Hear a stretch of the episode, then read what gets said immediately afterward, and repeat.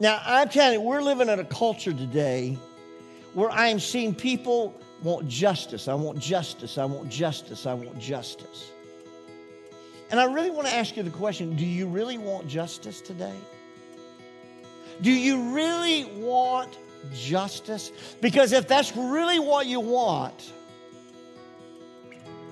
God will give justice. But I'm going to tell you today, I don't want justice. I want grace. Because if I got justice, I would get what I deserve. I would get death.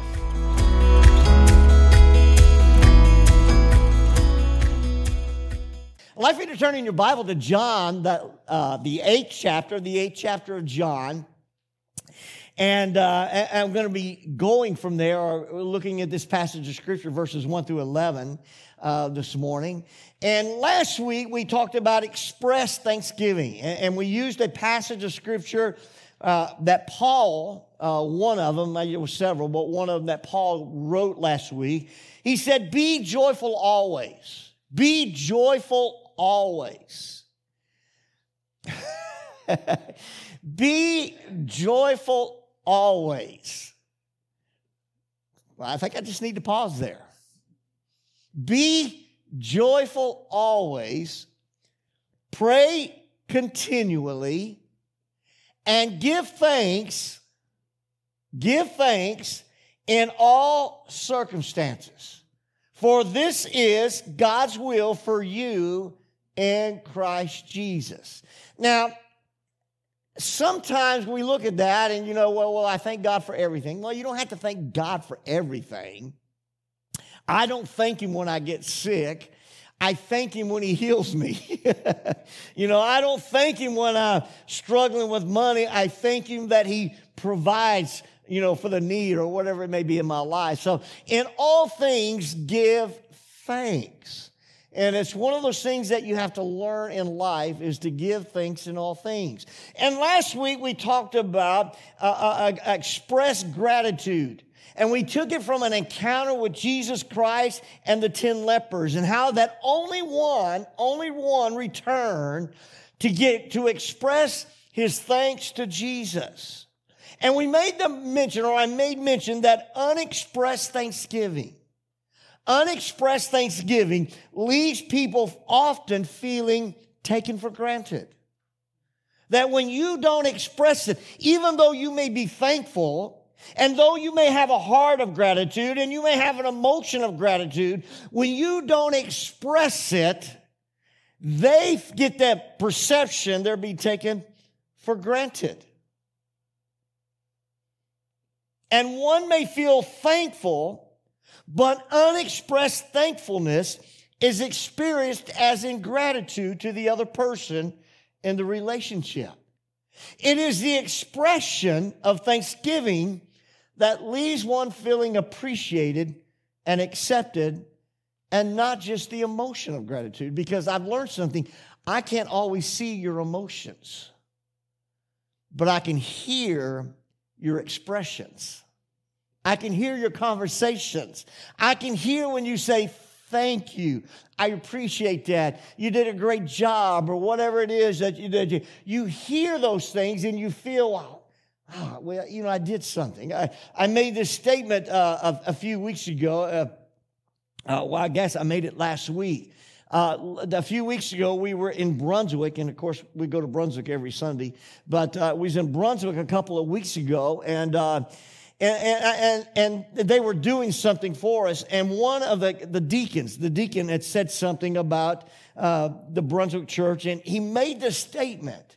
Now, it, it, I love the deacon to death. I, I, do. I love the deacon to death, but you, you got to know him. You know, you just got to know him and know how to take him. And, and, and, you know, you, you can read him wrong. You, you know, you can, it's one of those guys that, you know, he's a great guy and I love him to death. And, and, and, you know, you, sometimes you just don't know how to take him because he doesn't,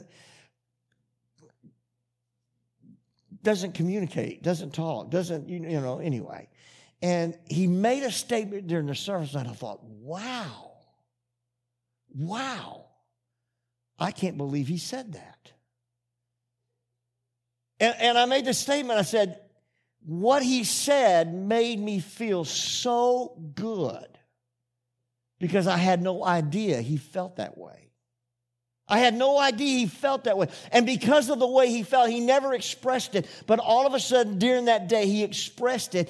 And his words just make, I mean, it just came over me. I thought, man, that meant so much to me. Because I didn't know his emotion or his feeling of gratitude, but when he expressed it, it changed me. And I think it's really important that we express our gratitude to one another and to God. Well, this morning, I want us to look at a passage of Scripture.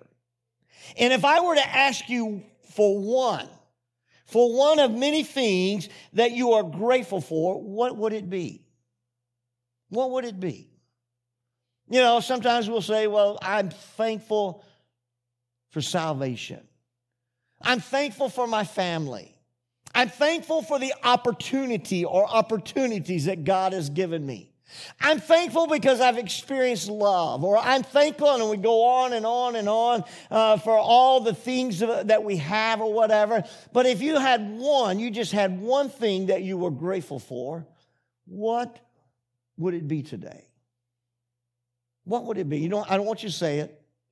I just want you to think about it. What would it be today?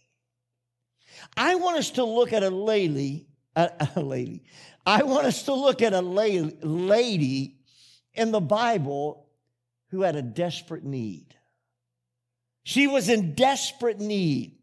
And the one thing that she needed more than anything else in the world was grace. And I'm going to tell you this morning, I am thankful for God's compassionate grace. And I think that I hope by the end of this message you'll understand why I say that. You see, if we were honest, many people wish that the riffraff would just go away or that they would be punished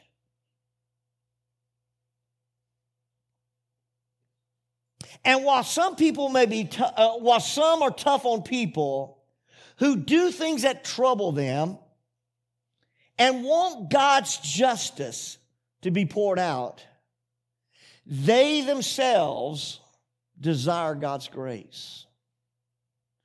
Now, I'm telling you, we're living in a culture today where I am seeing people want justice. I want justice. I want justice. I want justice.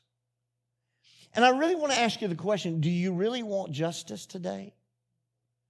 Do you really want justice? Because if that's really what you want, God will give justice. But I'm going to tell you today, I don't want justice. I want grace. Because if I got justice, I would get what I deserve. I would get death. I don't want justice today. And you say, well, you don't want justice for people. That's not what I said, justice for people. I'm talking about for yourself.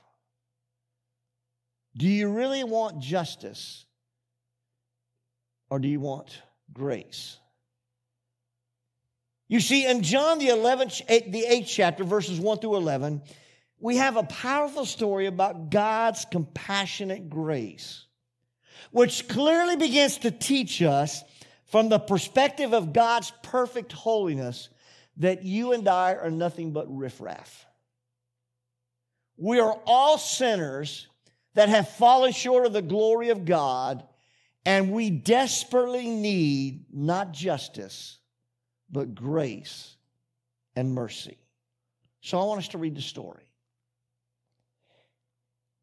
But Jesus went to the Mount of Olives. At dawn, means early in the morning, at dawn, he appeared again in the temple courts, where all the people gathered around him, and he sat down to teach them. Now, notice the, the setting. He sat down to teach them.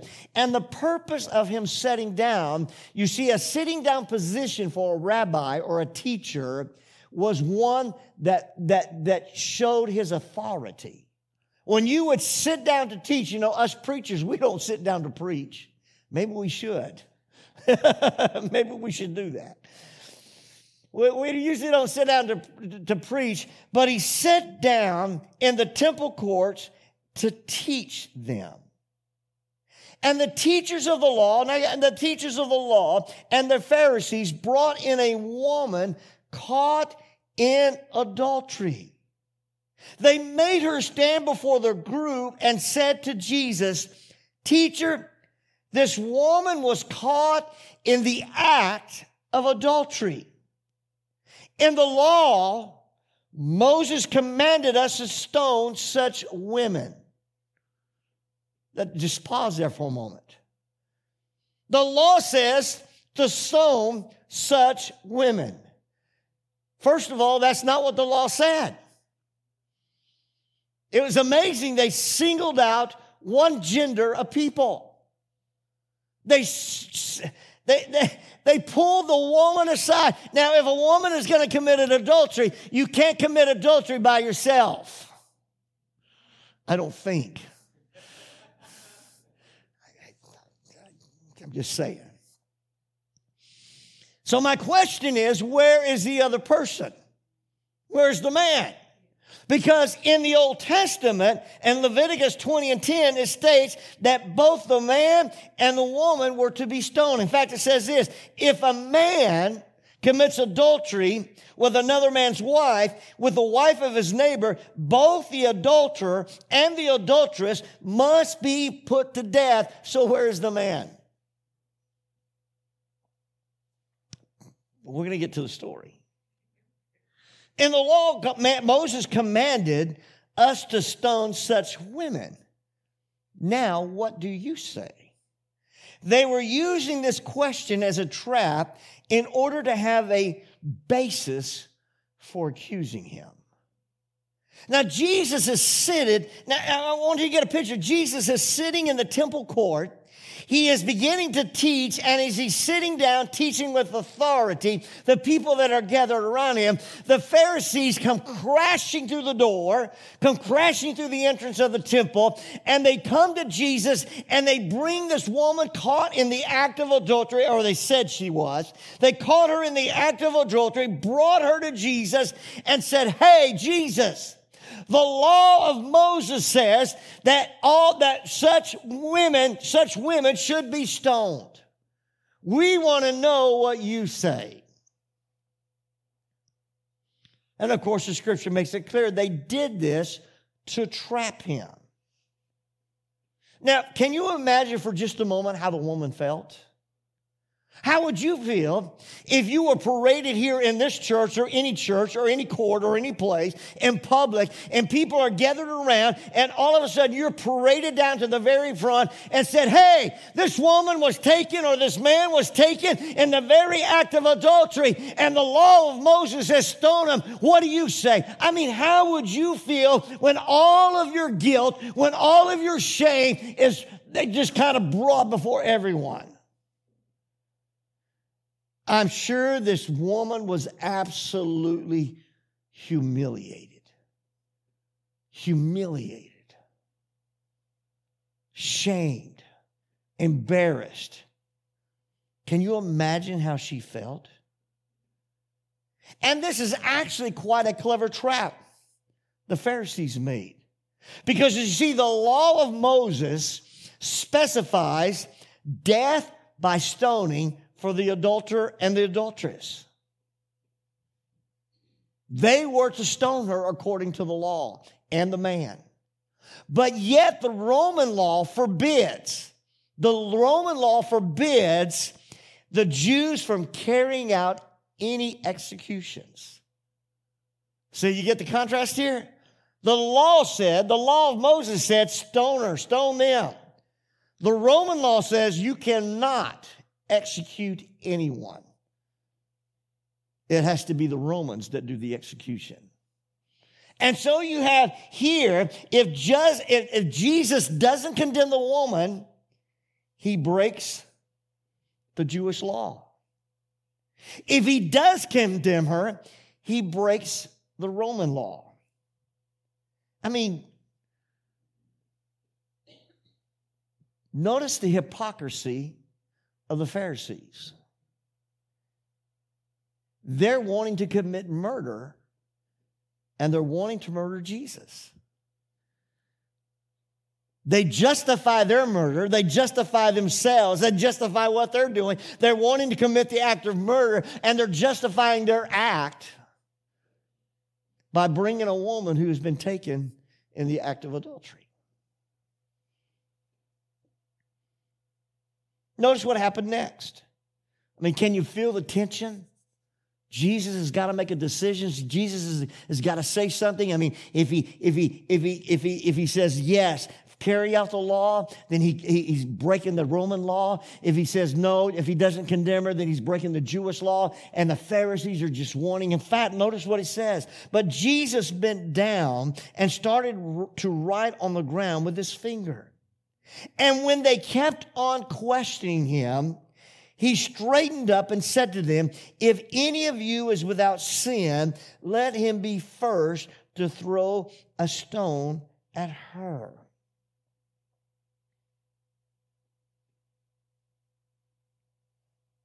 I mean, can you imagine what Jesus is thinking? Can you imagine what the Pharisees are thinking? Can you imagine what all the, the ones that are gathered around thinking? And notice, he just bends down and writes in the dirt. And we don't know what he wrote. We don't know what he said. Scholars don't know. No one knows what he wrote in the dirt. But this is the only time we find where Jesus is writing something down. But he begins to write in the ground, and, and we don't know. He, it's a possibility he could have been began, began to write the Ten Commandments. Or perhaps he began to write their names. Or perhaps he began to write some of their sins, some of their flaws, some of the things that they had done. We don't have a clue what he began to write, but all of a sudden he's writing in the ground, and the Bible says, and they kept questioning him. And the, the word questioning there means it, it, they, they were like interrogating him. Interrogating him. He was at an interrogation and they were interrogating him. And we want to know, we want to know, what do you say? What do you say, Jesus? What do you say? I mean, what do you say? And Jesus is just quietly writing in the sand. And then he picks himself up and he faces them. And he does this with such authority. He says, if you, in fact, no, I want to say this right. If any of you is without sin, let him be the first to throw a stone. You that are sinless, you that are sinless, you cast the first stone. Because you see, in order for this to take place, in order for her to be stoned, the one that found her guilty, the one that found her in the very act of adultery, he, the, the, the, they would literally take the woman, throw her in a pit, and they would gather around that pit, and the person, the one that caught her in the act of adultery, would spit on the victim. They would spit on her, and after they would spit, they would take up a stone, and they would be the first one to throw the stone. And Jesus looks at them and says, Hey, you that are sinless, you cast the first stone. And then the Bible says he stooped down and he began to write in the sand again. Began to write on the ground. Again, we don't know what he wrote.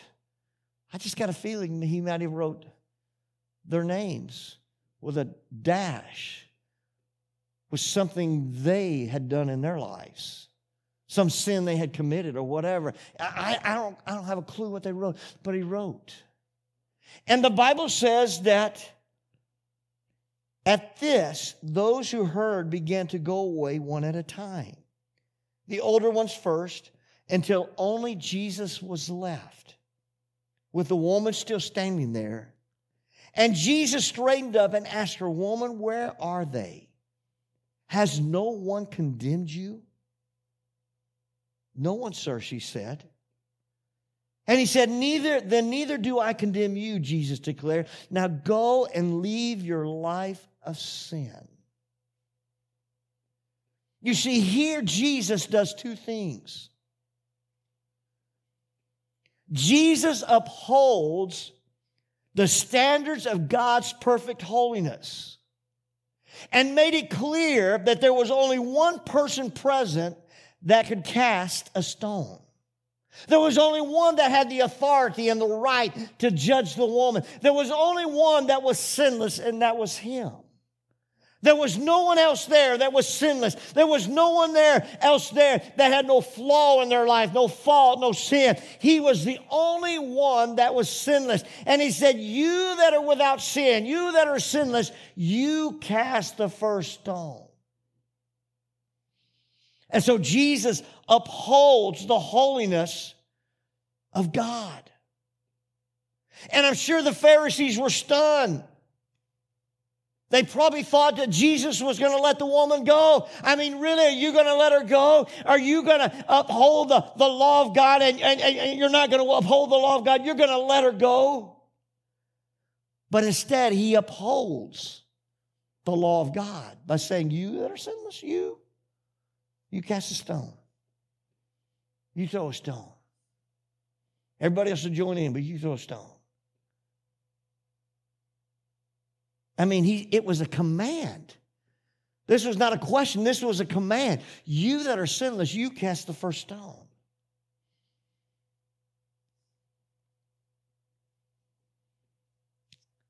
During this time of awkwardness, Jesus stoops down and begins to write in the sand.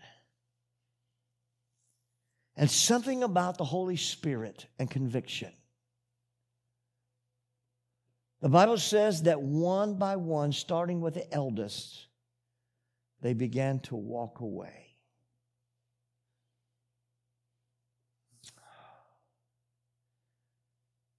Now, I don't know why the oldest one walked away first, all the way to the youngest. Maybe he was wiser. Maybe he had committed more sin than the younger ones. Whatever the reason, conviction began to get a hold of their hearts. And they begin to realize that they were not sinless. They begin to realize they were not without fault. They begin to realize that instead of justice, they really wanted God's mercy and God's grace in their own personal lives. And can you imagine the eerie feeling of the silenceness? No one saying a word, they just kind of drift back. They walk away. Finally, Jesus looks up at the woman and he says, Where are your accusers? Is there not anyone that has condemned you? And she says, No, sir, not one. And the amazing thing about this is that the woman could have walked away. The woman had the opportunity that when all of her accusers walked away, she could have walked away, but she chose not to. She chose not to walk away. She chose to stay there with Jesus. And Jesus looks up and probably rises up and says, Where are your accusers? She says, I have none. And Jesus says, Neither do I condemn you. Go, sin no more. Or he says it like this Go now and leave your life of sin.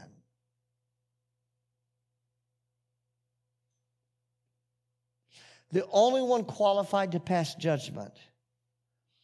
And yet the woman still hangs around when she could have left with the others. I want you to notice this about Jesus. Jesus, first of all, treated her with dignity. He treated her with value. He treated her as a person of worth. And I want you to know this morning no matter what your past has been, no matter what you've done, no matter how you have lived your life, no matter how flaw, how many flaws you have, no matter how many sins you've committed, God looks at you with dignity.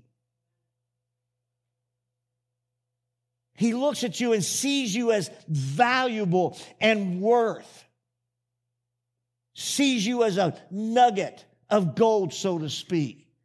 and he treats her as dignity. And you say, well, how did he treat her with dignity? Because all of a sudden, when he stooped down in sand and he began to write, all of the eyes came off of her and began to focus on him. He took the focus off her and brought the focus upon him the one that was sinless, the one that had the authority to pass judgment, the one that could have said, you know, throw the stone. He takes all the focus off of her, and now they're all on him. Hmm. Jesus Christ is not about humiliating you and I in public.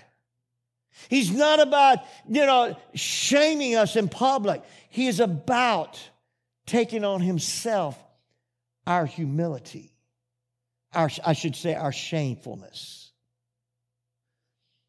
And Jesus stoops in the ground and treats her with dignity by taking the focus off of her and what she's done upon himself. He treated her with dignity. Second of all, he treated her with compassion. The first compassionate act that Jesus did was to write on the ground.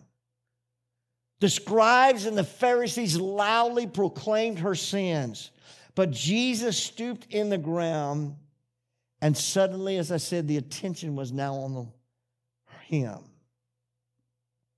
He treated her with compassion. Third of all, he treated her with frankness. Now, some of you, some of us may think that Jesus was kind of easy on sin.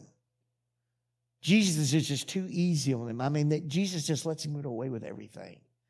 Jesus lets him get away with murder. They got away with robbery. They got away with whatever. Jesus just too easy on him. But notice that Jesus confronted this woman with the root of the problem when he said, Go now and leave your life of sin. She had already been confronted. She was convicted of her sin. And now Jesus is talking straight to her. And he says, Leave your life of sin. Now, I want you to know something. God is very frank with us. It is not okay to practice sin. Can I say that again? It is not okay to live a life of sin. It is not okay. God doesn't say, go now and keep doing what you're doing. Go now and keep doing as you are doing. No, he tells the lady, go now and leave your life of sin. He doesn't humiliate her. He doesn't shame her. He shows compassion. He shows mercy. He shows grace. And he says, Listen, I'm going to be frank with you. I'm going to be frank. You have been living a life of sin. Go now and leave your life of sin. In fact, we find in Romans, the sixth chapter, verses one and two, he says, What shall we say then? Paul is writing, What shall we say then? Shall we go on sinning so that grace may abound or that grace may increase? By no means. We died to sin. How can we live in it any longer? No, no, no. It is not okay to keep practicing sin. It's not.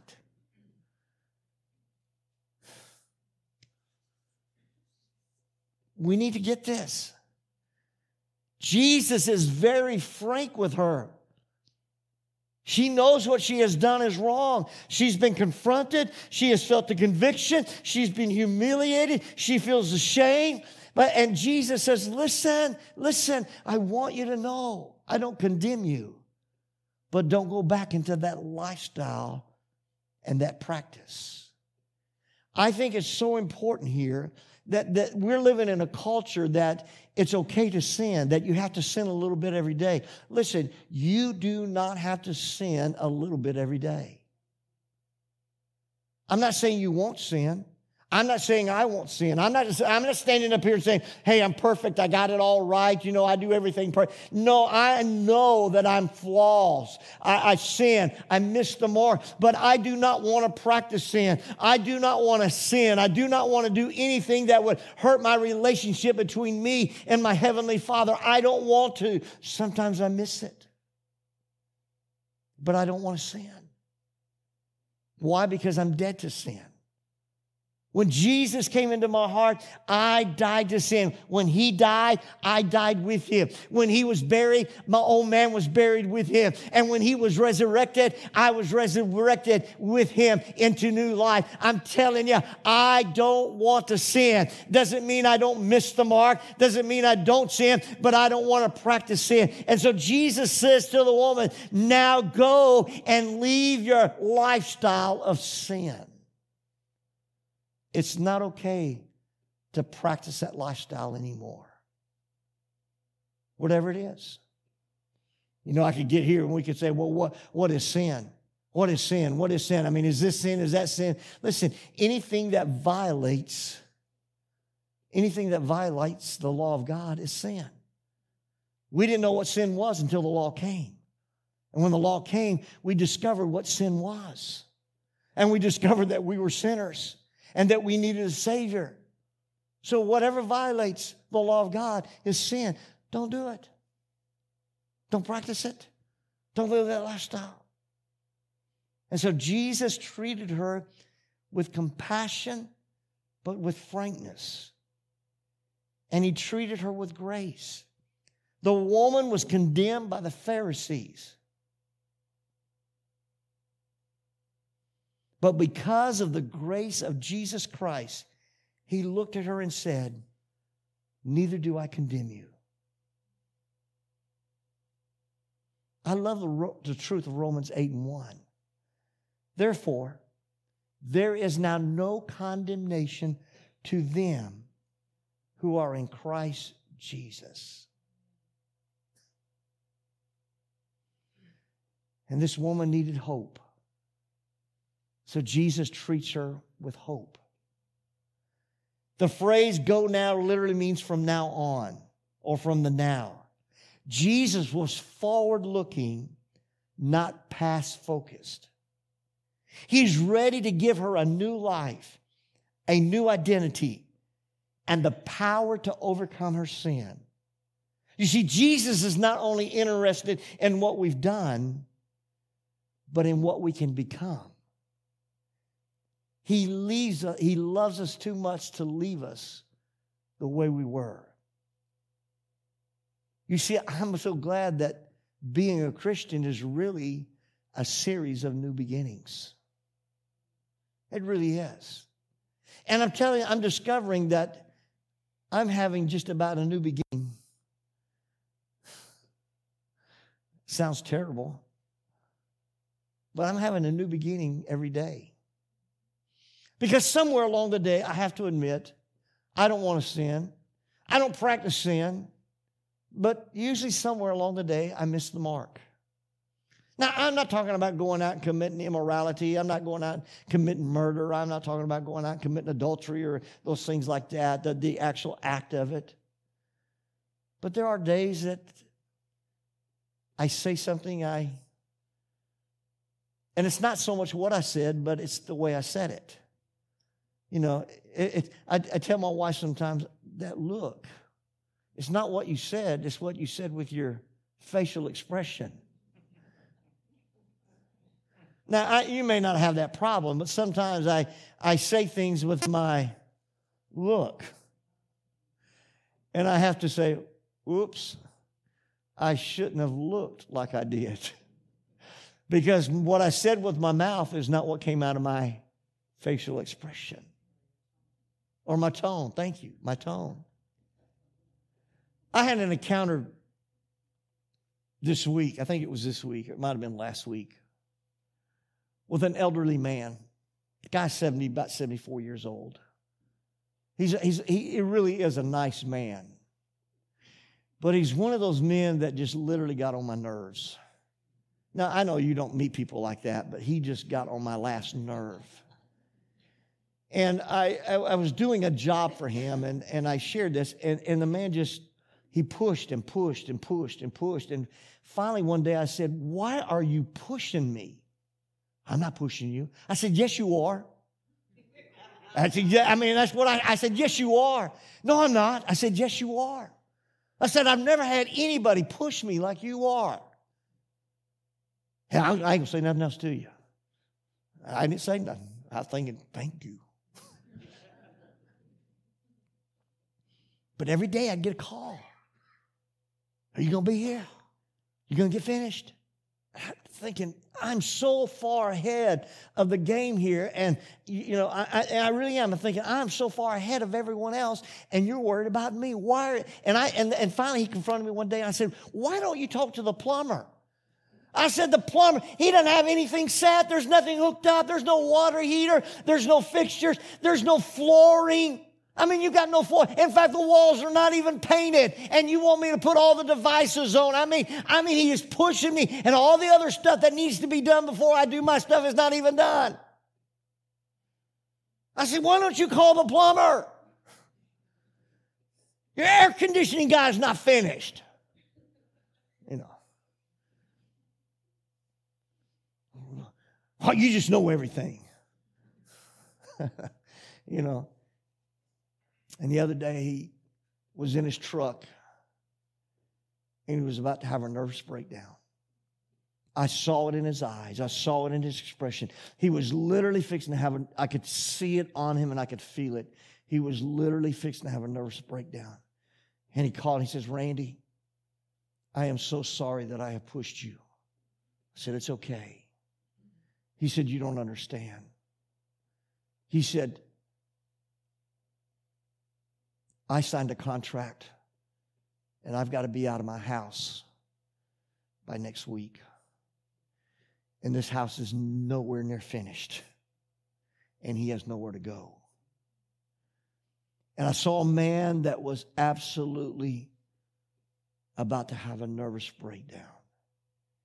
And I looked at him and I said, Listen, I've got this.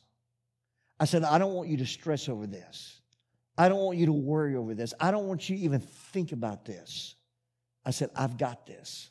Now, I don't have the plumbing and all that stuff, but anyway, I've got the electrical. I said, I've got this. Don't worry about it. And my expression and the tone of my voice brought such comfort to him that at that very moment, it was like his expression completely changed. And he felt like it's going to be okay. You see, that's what Jesus did for this woman. He treated her with hope. And I began to treat him a little different. Even though I was frustrated and aggravated with him, I began to give him hope. Hey, it's going to be okay. We're going to get this done. Don't you worry about it. I've got this. I've got it. And I gave him that hope. And because I gave him that hope, he began to have a new outlook on life.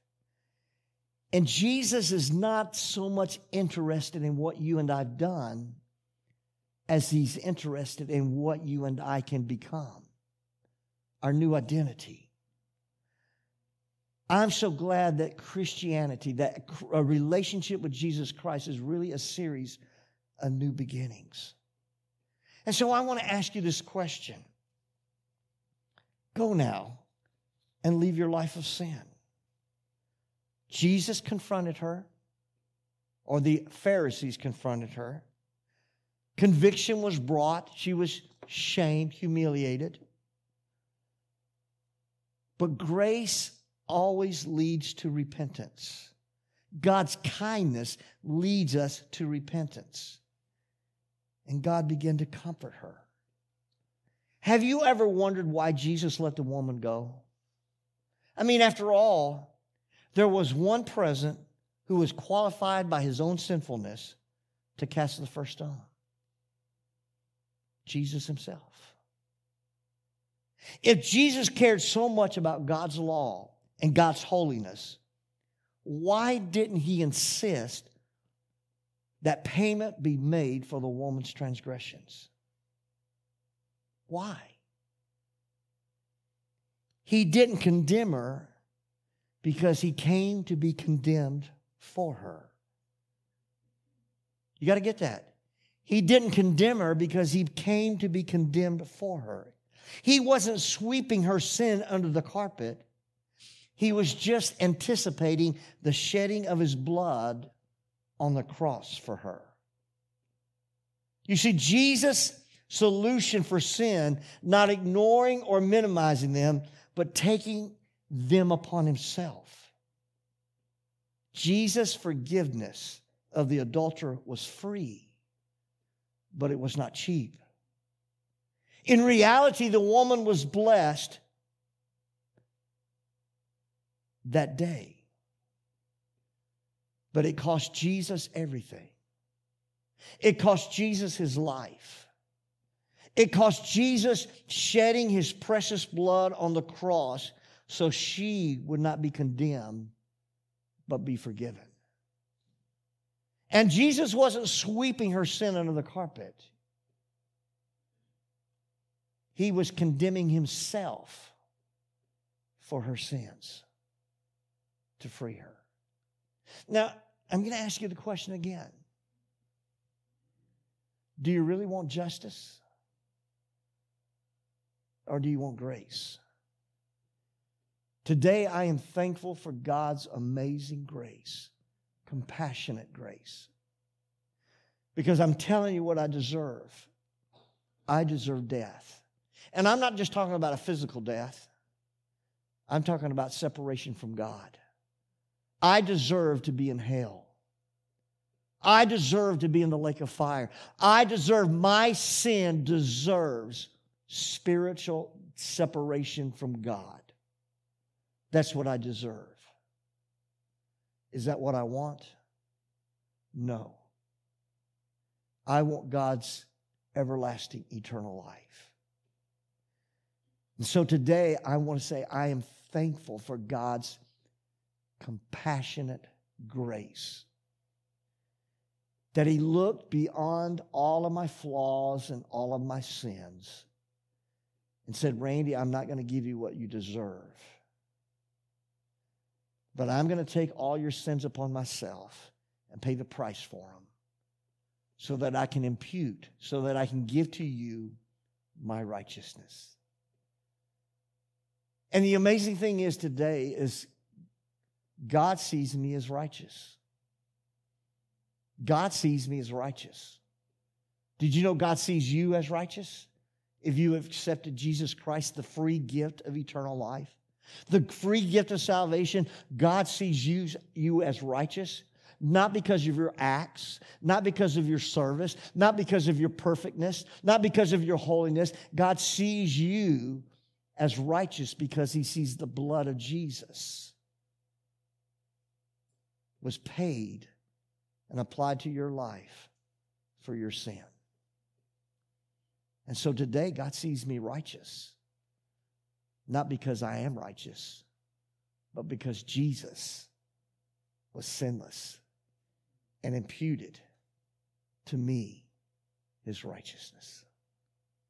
So again, I am thankful today for the gracious, compassionate grace of Jesus Christ. Would you stand?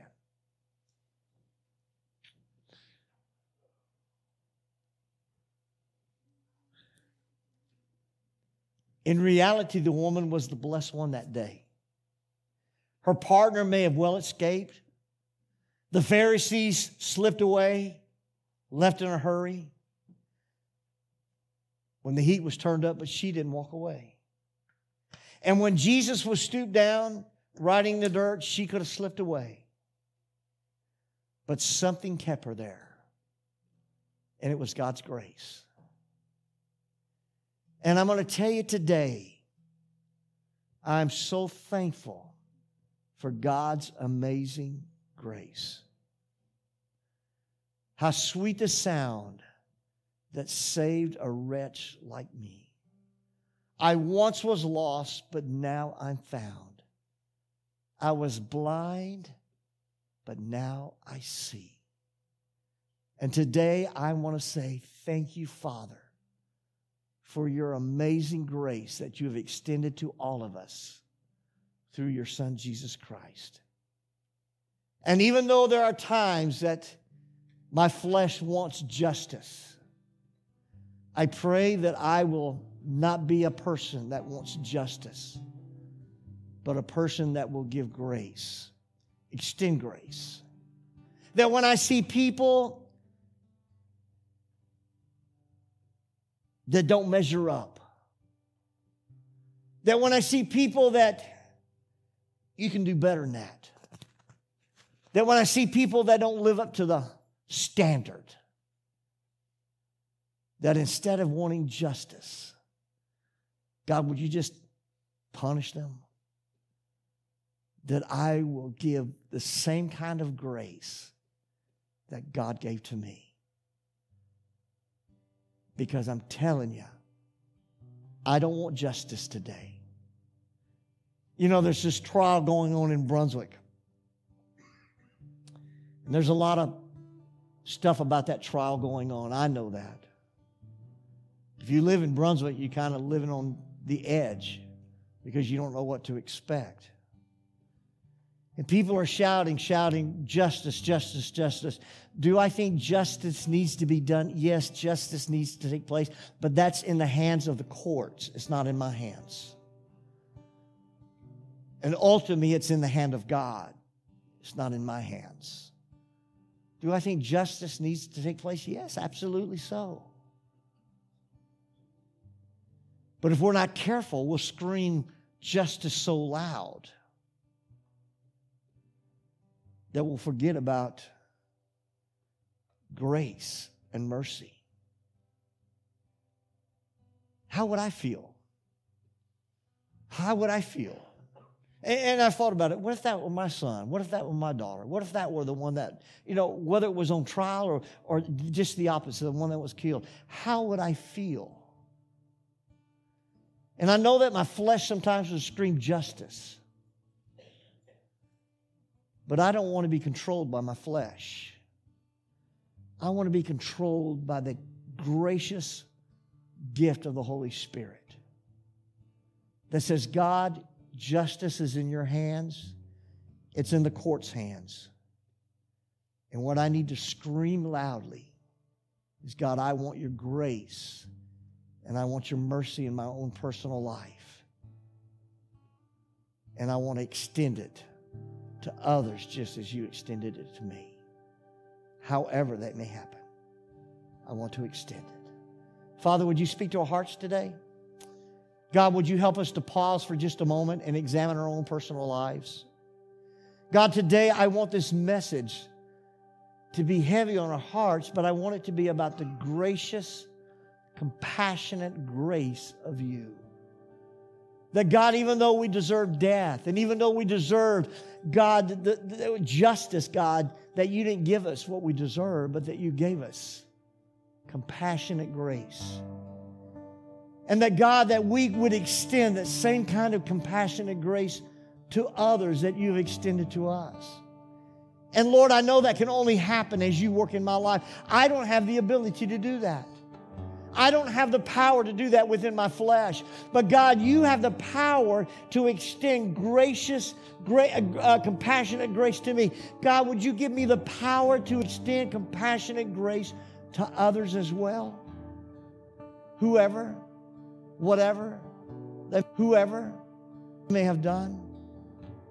God, I pray today if there's one that doesn't know you today as their Lord and Savior, that today, that today they will be confronted with their sin. Not to condemn them, Lord, not to judge them, Lord, but God, that they'll be confronted in such a way that, God, your kindness, your kindness, your compassionate grace will lead them to repentance, where they will say, God, I am sorry. I am sorry for my sin. I'm sorry for my wrongdoing. I'm sorry for my flaws. Forgive me and that they will accept you, your gift, your freely given gift that was so expensive that it cost you your life, that they would receive that gift today in their personal lives. And God, that the rest of us that have accepted that gift, that will be more aware, that will be acutely aware of the compassionate grace that you've extended. And God, when we begin to think about that, God, that we will be so grateful that we'll express it. Thank you. Thank you. Thank you for giving me grace and mercy instead of justice. Thank you. God, I thank you today. God, would you speak? God, would you forgive me for my sin? Would you forgive me for my flaws? Would you forgive me for my shortcomings? Because I know that I've failed. Forgive me. Please don't give me justice. Give me mercy. Give me grace. And give it all. Give it to us all.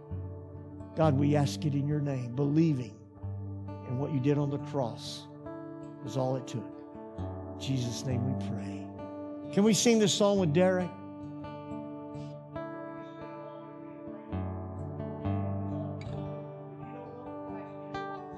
I want to give you an invitation. God loves you. God cares about you. God does not want you to perish, but wants to give you everlasting life. Life that never ends. Joy that is full. Peace that it surpasses all understanding. That's the life Jesus wants to give you today. Would you lead us?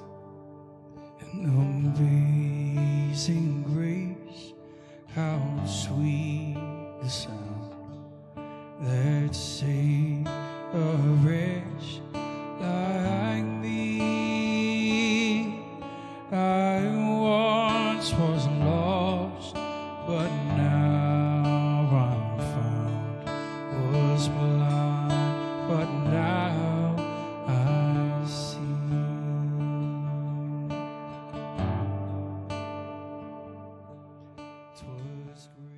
Thanks for listening to the St. Mary's Church podcast. If you made a decision to follow Jesus today or have more questions about following Jesus, we have pastors who want to talk with you. Connect with us at stmaryschurch.net or through social media on Facebook or Instagram. We can't wait to hear what Jesus is doing in you.